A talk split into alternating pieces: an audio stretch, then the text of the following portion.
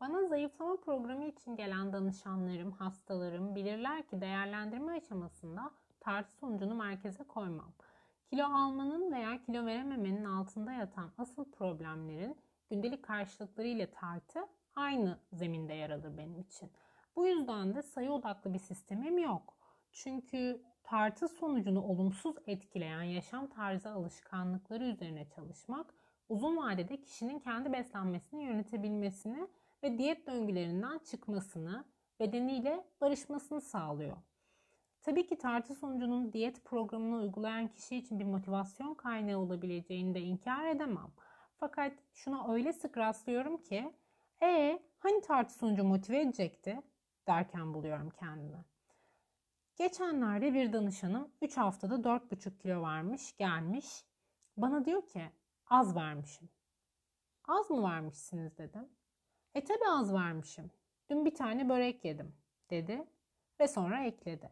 Ama tam buğday unundan yapılmıştı. Böyle durumlarda biraz beklemeyi tercih ediyorum. Kişi söylediği cümleyi duysun, kendi kendine bir sindirsin istiyorum. Çünkü bana geldiğinde beyazın dışında undan ekmek, börek olmuyor ki diyen birinin yediği böreği tarif etmek için tam buğday unundan yapıldığını söylemesi, bunu belirtmesi aslında büyük bir gelişme. Ayrıca ben zaten diyet listesinde börek yasak gibi bir cümlede kurmamıştım. Sadece kaçınmasını önermiştim. Sanırım o yüzden yine de kendini kötü hissetmiş ve 4,5 kilo vermesinin sorumlusu olarak o böreği görüyordu. Ama göz ardı edilen nokta verilen 4,5 kilo. Şimdi 3 haftada verilen bu 4,5 kilo neye göre az, kime göre az? Dünya Sağlık Örgütü zaten ayda 2-4 kilo arası kaybın normal ve sağlıklı olduğunu söylüyor. Ama tabii bu detoks diyetleri, 3 günde bir beden incelin sloganlı ne olduğu belli olmayan programlar hepimizin algısını bozdu sanıyorum ki olması gerekeni, normali kabul ettirmek için ekstra çaba harcamak zorunda kalıyoruz bu yüzden de. Tabii bir de şu var. Çoğumuz şöyle bir hataya düşüyoruz. Ben bu kadar istiyorum. O yüzden bu kadar olmalı. Ve onu hemen şimdi istiyorum.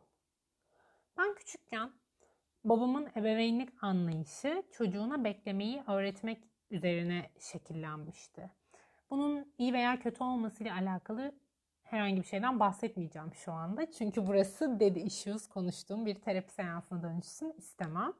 Sadece babamın bu bekletme, istenilen şeyi çocuğa birden vermeme, buradaki çocuk ben oluyorum tabii ki. Bu davranışı bende gerçekten bir karşılık bulmuş olacak ki istediğim bir şeyin hemen olması çoğu zaman duygularımı hangi zeminde analiz edeceğim bir yana elimi kolumu bile nereye koyacağımı şaşırtıyor bana. Ama yine bu yüzden de beklemenin, bazı şeyleri zamana yaymanın gücüne çok çok inanıyorum.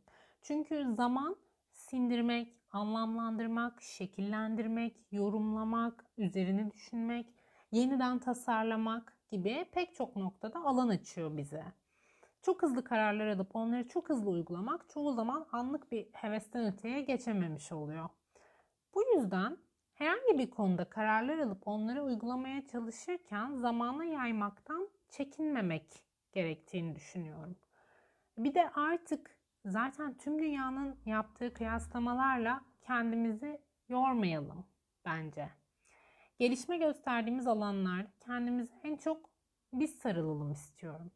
Bunu da hiçbir etiketle süslemeden, olanca çıplaklığıyla kastettiğimi belirtmeden geçmek istemiyorum. Yani ne body positivity, ne öz şefkat, ne de başka bir etiket aklıma gelmiyor bunu söylerken.